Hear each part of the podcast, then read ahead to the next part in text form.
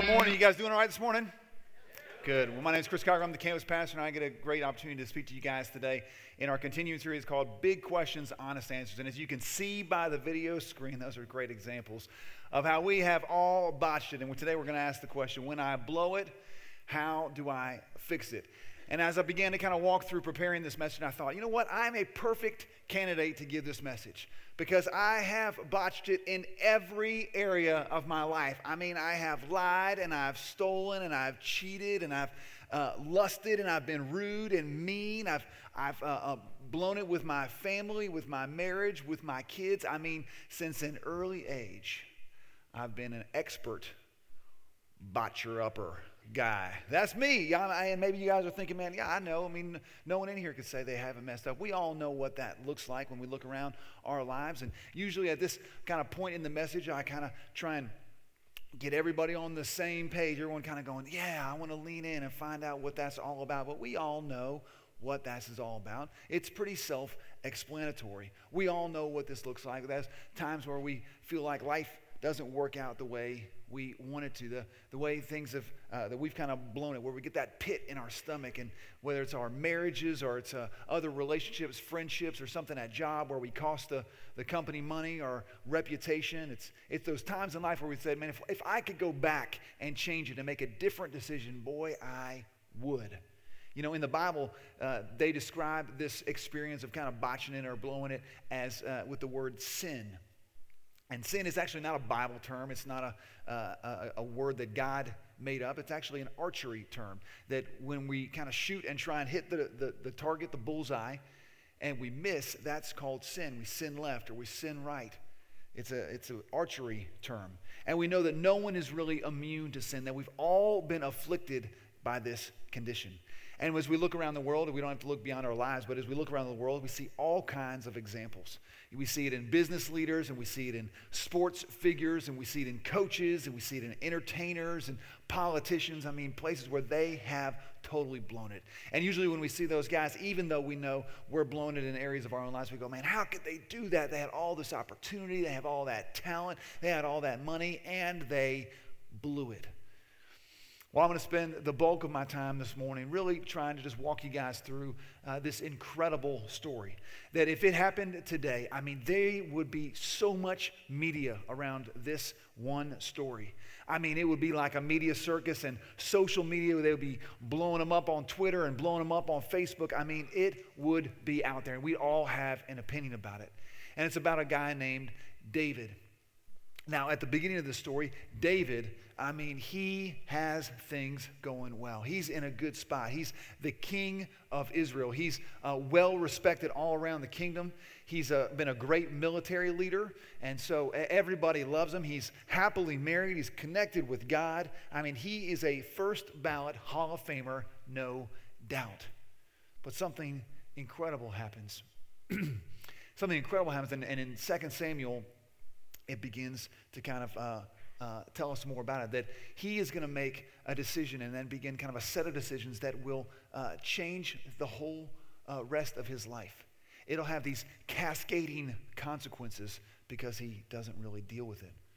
You see, our story begins there at the, in the 11th chapter in 2 Samuel, and it starts like this In the spring, at the time when kings go off to war, David sent Joab out with the king's men and the whole Israelite army. They destroyed the Ammonites and besieged Rabbah, but David remained in Jerusalem. I'm going to show you this so you guys can kind of follow along. There's a lot of characters involved. So, David, the king, he sings Joab out. And if you were by yourself, if you guys were reading the Bible in your home or in a coffee shop or something like that, you guys might just read right past this verse, but it actually tells us something that's crucially important. It, it explains to us that David, the king, is supposed to be out at war. That uh, instead, though, he has stayed home and he sent Joab and all these other military guys, he sent them out in the field, but he's stayed at home. Now, he hasn't done anything officially wrong at this point, but I tell you what, he's kind of in a dangerous spot. He's in a place he's not supposed to be that um, uh, might set him up to do something that he doesn't want to do. I mean, you probably know those places in your life, those places that sometimes we get to there where we begin to have that sense of like, oh, I don't know, this situation, I'm just not comfortable here. Or maybe we can have that sense in our, uh, our, our bellies where we go, man, I just, I, I have just this uneasy feeling about the situation or about where I am. You know, we know that when we're there in these places that it's hard to make wise choices. And that's, that's where we find David now. It's kind of like, it's like kind of like that story that starts, well, I was, uh, I was just finishing up some chainsawing, and uh, I couldn't quite reach that limb, so I stacked the ladder on top of the table. You, you just know it's not going to finish well, you know, when it starts like that. And that's exactly where we find David today. Good things are not going to happen. And it says that David uh, went on top of his palace one day, and he lived in a nice neighborhood, had great neighbors. In fact, one of his your, neighbors was a guy named Uriah, and Uriah was a, uh, one of the premier captains in his army. And so Uriah, of course, was not there because he was out to battle. But who was there was his wife, Bathsheba. And it says Bathsheba was out in the backyard bathing. And uh, like I said, Bathsheba was Uriah's wife, and she was DDG. You know what I mean? You don't, you don't. She was drop dead gorgeous, okay? It says in scripture, maybe not in those language, but you know what I mean. She was a hottie. She was beautiful. And so at this point, um, David's up there and he's kind of looking around and checking out things around the neighborhood. And this is where the decision is made. This is the fork in the road. And we have all been there at one time or another. It's, it's that day you get home and you've had a long day, you're totally exhausted. You send the kids up, you say, go grab a bath or a shower, clean up, brush your teeth, and hop in bed. And you, maybe you finish up the dishes, you're exhausted, you walk upstairs, you get to the bathroom, and there it is. I mean, it's like a tornado went through. I mean, the water is everywhere on the floor. There's towels on the floor. There's toothpaste on the mirror, toothpaste in the sink with the big hole globs. You know, like, how did it even get all there? And you got to, there's your decision. You kind of go, what am I going to do? What am I going to do? I know what I want to do, but what am I going to do? What, what does it look like to be wise in this situation? Or maybe it looks like this you're out on the road.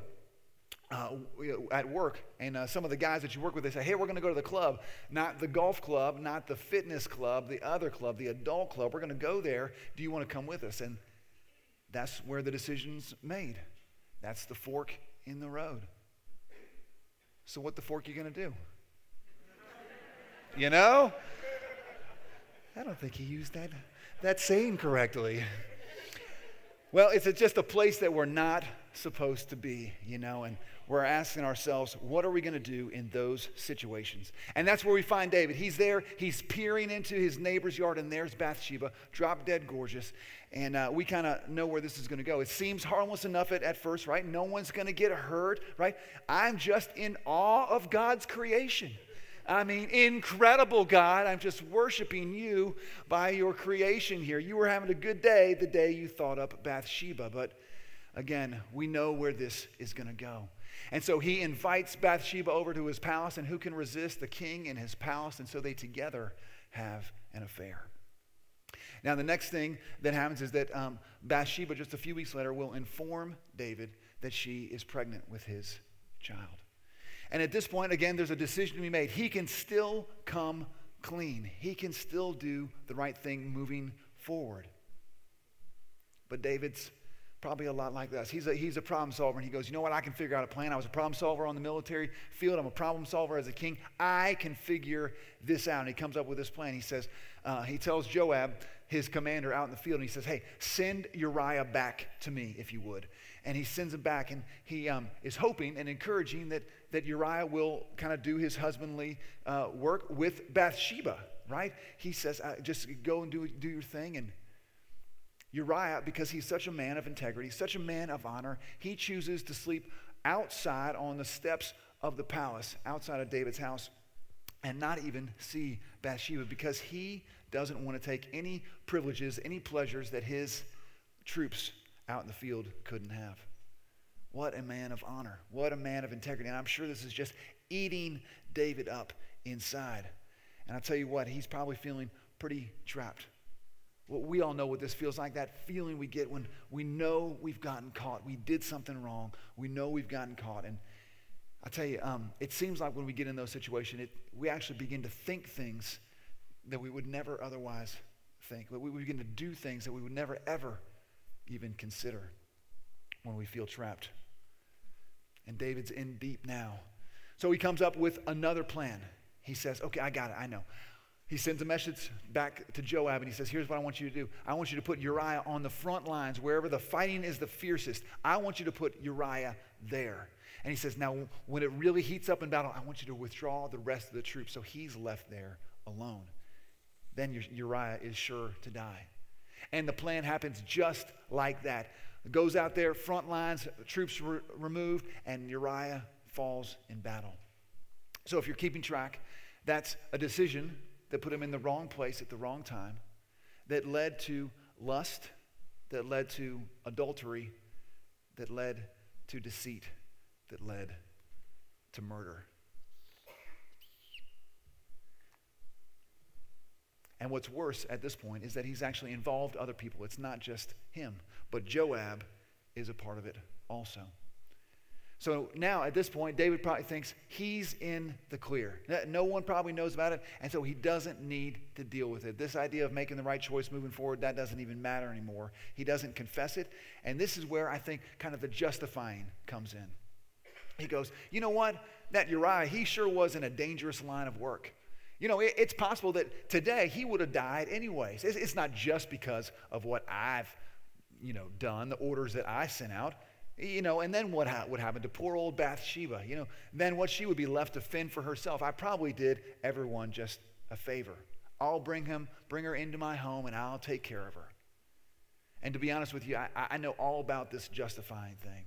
Man, I'm like a champion of justifying my actions. I, you know, if, if, if, it was a sport, if it was going to be in the Olympics, I would be representing the U.S. in the Brazil uh, in 2016. I am a champion of justifying my actions. I mean, I'll, I'll work out in the morning and think I'm doing pretty good, and then I'll feel like I can justify eating cruddy the rest of the way, rest of the rest of the day. You guys know how this goes. Or maybe I'll say, you know what, Jenny, I'm going to be home late. I've got all this work to do at the church. I'm a pastor, you know, I'm doing God's work. You know, this pastor thing, it makes it so easy to justify. It gets me in so much trouble. It's too easy. Maybe this is where David was also, just justifying even what he knows to be really destructive, really harmful decisions. Now, Nathan shows up. Now, Nathan's a prophet, and he's caught in wind of what's happened with David. And he's, uh, he's a real truth teller. And he tells them um, this uh, story. It's great. This is an incredible conversation. He says this The Lord sent Nathan to David and when he came to him, he said, There were two men in a certain town, one rich and the other poor. Now, the rich man had a very large number of sheep and cattle, but the poor man, he had nothing except this one little ewe lamb he had bought. He raised it, and it grew up with him and his children. It shared its food, drank from his cup, and even slept in his arms. It was like a daughter to him. Now, if Mike were here speaking, this is where he would insert a Fuquay joke, okay? But not this guy, okay? We're just moving on. We're moving on. It says, Now a traveler came to the rich man, but the rich man, rich man refrained from taking one of his own sheep or cattle to prepare a meal for the traveler who had come to him. Instead, he took the ewe lamb that belonged to the poor man and prepared it for the one who had come to him. Now we see this. This is great. You know, we all kind of know where this is going, but watch David's reaction. It says, David burned with anger against the man and said to Nathan, As surely as the Lord lives, the man who did this must die. He must pay for that lamb four times over because he did such a thing and had no pity.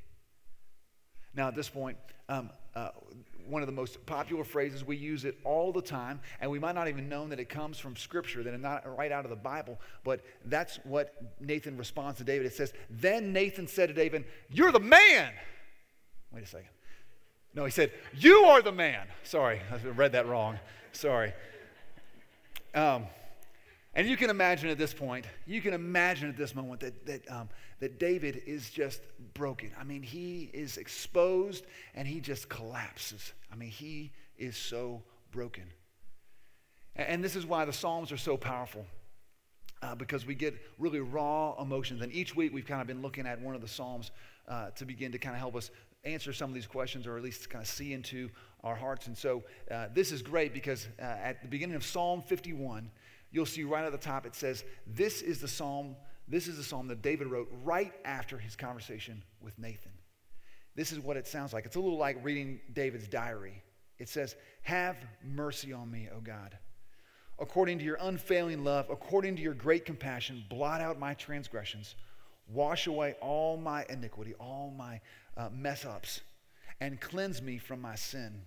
For I know my transgressions, and my sin is always before me. Against you, you only have I sinned and done what is evil in your sight. So you are right in your verdict and justified when you judge. Then he says this great phrase Create in me a pure heart, O God, and renew a steadfast spirit within me. Do not cast me away from your presence or take your Holy Spirit from me. Restore to me the joy of your salvation and grant me a willing spirit to sustain me. There he is. He's asking God, Will you still accept me? Will you still be in relationship with me? I mean, David's got this contrite heart, this broken spirit.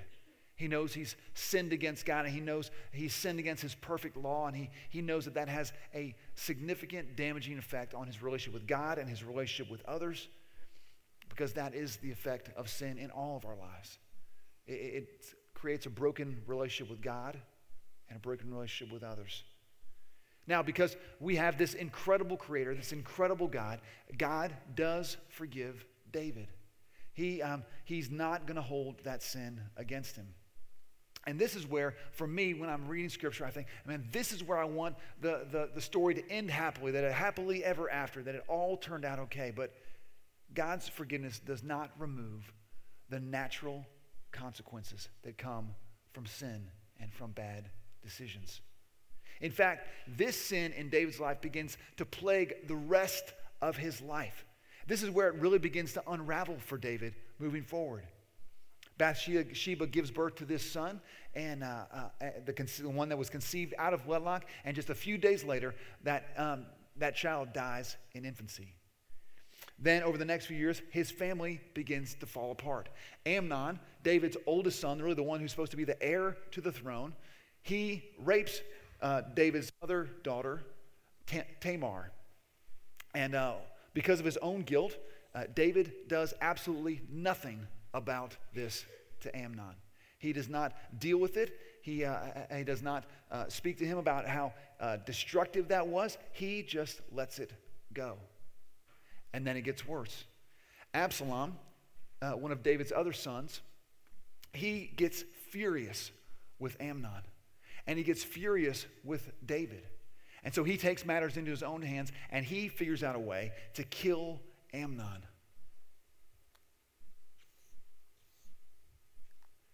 And again, David does absolutely nothing.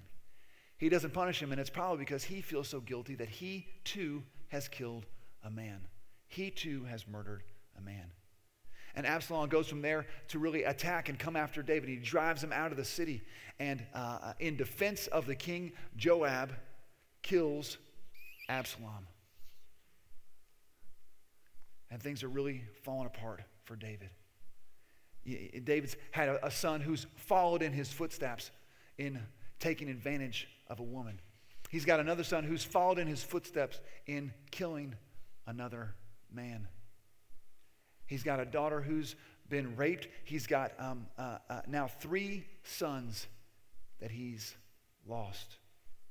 And David, when we see him at this uh, part of the story, he's looking back over his life and he weeps. He weeps over the death of his uh, third son, even though he was a rebel, even though he was rebellious and coming after him. He just weeps over the devastating effect of sin in his life and in their lives. You see, sin weakens our moral character. It attacks our ability to right the ship or, or to make a different decision the next time. It fogs our vision. It uh, makes us it almost impossible to see clearly in that area of our lives and, and to deal with that brokenness. So when it comes up again, we usually stumble again. This is true in our marriages, it's, it's true as parents, it's true in the, in the workplace. And how I want God to respond when I blow it. is that I want him to forgive me and then I want him to take care of the consequences. But the truth is, how he actually responds is that he says, I will not hold your sin against you. I will forgive you, but you will have to deal with the consequences. And you see, God has created the world with natural order, natural laws, things that we can really count on. That's why when you throw a ball up in the air, you know that it's going to come right down because of gravity. And there's all these other scientific laws that we can count on. We, we bank on them. That's why uh, our bodies were designed in a certain way that if we uh, don't move around enough or if we put the wrong things in them, then we begin to, uh, to look and feel the ways we don't want to. We don't, things don't operate the way, we want, the way we want them to because that's how we were designed. And this goes for every decision. This goes with, for relationships too. We all know this principle, right? That we reap what we sow. That the, uh, the decisions we made yesterday or last week or last month or a year ago or even a decade ago we're reaping the consequences, both good and bad, today. And the decisions we make today will be reaping the consequences tomorrow and in days to come. A guy named Paul Tripp said it this way He says, Every day of your life, you are saying yes to things and you are saying no to things. And all of your yeses will have a harvest, and all of your no's will have a harvest. We all know how this works if I'm harsh and short and mean with Jenny, then I, am not going to have a great marriage. If I'm, uh, if I'm lazy at work or if I've got a bad attitude, or if I'm difficult to work with, well, then I'm not going to get promoted. In fact, I might not even keep my job. And the consequences of sin don't go away completely, even though we're forgiven. And this might surprise you, but they're actually a part of God's grace in our lives. Without them, I, I, am certain that we would go on destroying our, our own lives and we're destroying the lives of people around us, assuming that we know best. Just like a child who doesn't feel pain, who reaches up and touches the stovetop, I think we would actually be, begin to be encouraged to believe that we could do life apart from God. But instead, these consequences act as a regular reminder to us that we are in need of a Savior, that we cannot do it on our own, that we need help.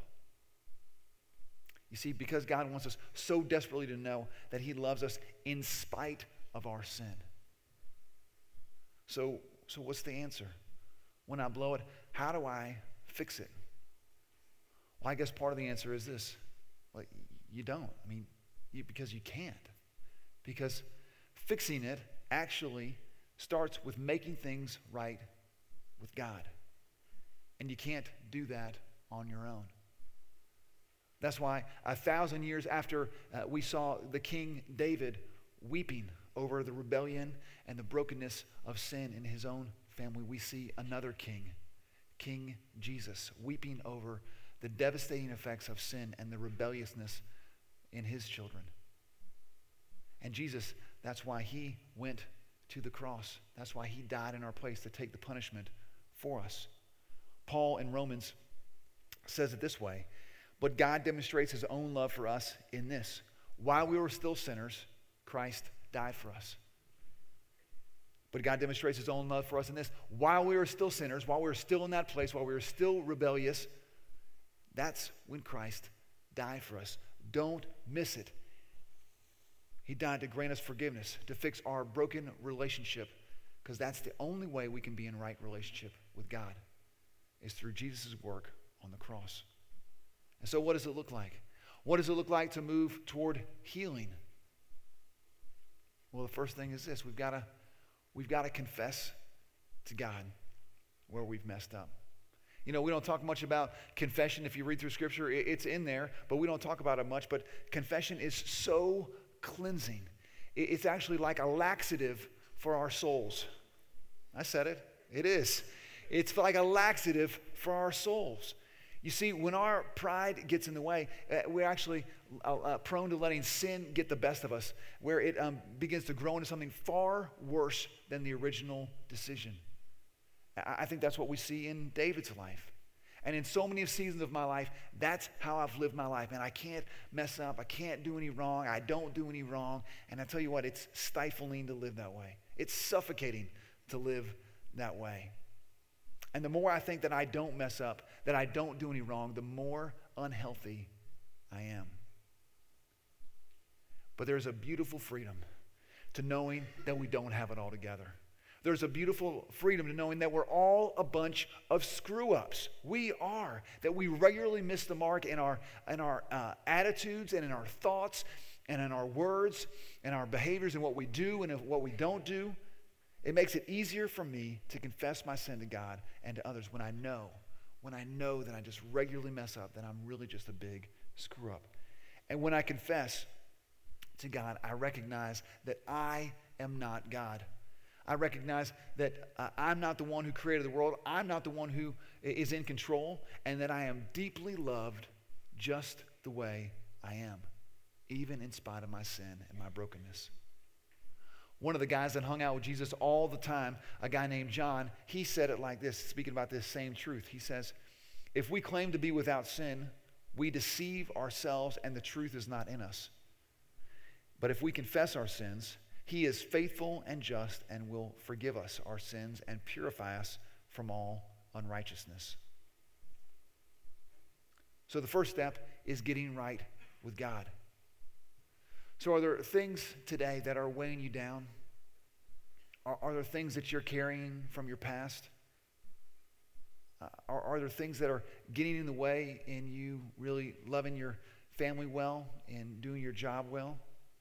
Are there things in your past where you've hurt others or hurt yourself? What is it that you might need to bring before God today?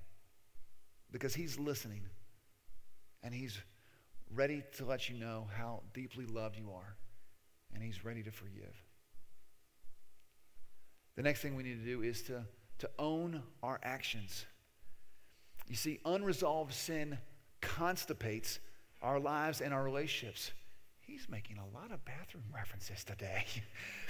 it does, indeed. It stops it up. It, it, it, stops up growth and, and healing from where it could come from. It, it hurts our relationships. It, and I think even bigger than all that, it limits our uh, ability to be used in God's kingdom. It's our responsibility to clean up the mess, to move forward in healing, to work toward uh, restoring the brokenness uh, that we have caused. This is not God's job. You know, we try to teach our kids this all the time.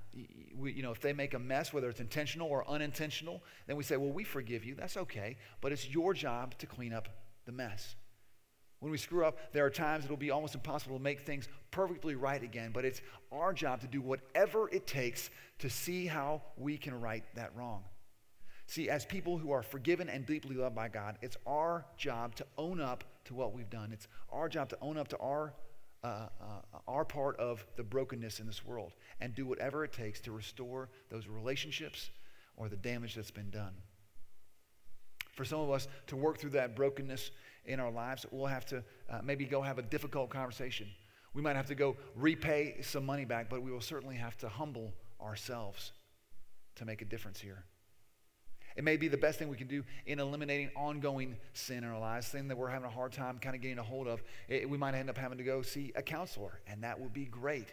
Or maybe we need to go sit down with someone regularly and make sure that we're kind of being held accountable to some of the decisions in our life. Or maybe we need to join a small group where we're surrounded by some other people going in the same direction that might care for me as I walk through some brokenness in my life.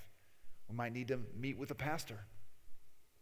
One of the things um, we're offering here at Hope is there's a variety of things, variety of classes. In your bulletin today, you'll see this care resources page. There's some, some classes, there's some groups that you, go, uh, that you can get involved in that if you feel like you're going through a specific time of healing or uh, restoration or uh, over some brokenness, that we want to be a resource to you guys. Again, even if it's just the start of just meeting with a, a pastor and kind of getting some direction on how uh, some next steps might be. But is there, um, is there something in your life that feels unresolved, that's keeping you from loving your spouse well, that's keeping you from being the, the father or the mother that you want to be, that's keeping you from being the friend you want to be or the, the employee you want to be. You know, one of my favorite quotes from Mike Lee is this one It's never too late to do the right thing. It's never too late to do the right thing. Today's the day, you know? Don't let another day go by. Because even though Jesus' work on the cross uh, paid for the punishment uh, and paid our eternal punishment, the consequences of our broken uh, decisions, of our sin in our lives, still uh, affect us. But if we could begin to receive God's forgiveness and to really own our actions, well, I think that God wants to use us in incredible ways. I think God wants us to use us to bring healing into our families. I think He wants us to, to use us to bring healing into our, our children, into our workplaces, into the groups that we're involved in. I think He wants to use us in big ways. And I think He wants to, uh, uh, to paint an, a beautiful picture of the God He is and of the gospel. That despite our brokenness, He's committed to us. A living picture of the gospel. That's who I want to be. That's what I want my life to be. A screw up who uh, knows he's loved despite his sin and who's committed to doing whatever it takes to make things right around him. Now, um, we're going to kind of give you guys a little bit of a gift today. You know, if you guys are like me, I come in here and I hear something great, or maybe God stirs something in me, uh, and then I have to go out there and my kids are pulling on me and other things are, are, are distracting me. And so I'm going to ask Chris to come out here, and he's just going to play through um, one song for us. And I want you guys just to take a few minutes and just reflect. Uh, just maybe take a minute and think through, like, what is it that maybe I need to confess? What do I need to bring before God? What do I need to talk to Him about? And then um, the second thing I want you to think about is I, I want you to think about, um, I want you to really feel God's grace. I want you to feel His love. I want you to recognize more and more how deeply loved you are by God. And lastly, I, I want you maybe just to listen. Uh, that um, God might just give you a thought or a word or a little bit of a stirring that would um, make you know what the next step he wants you to do is to bring healing, to bring change in those around you.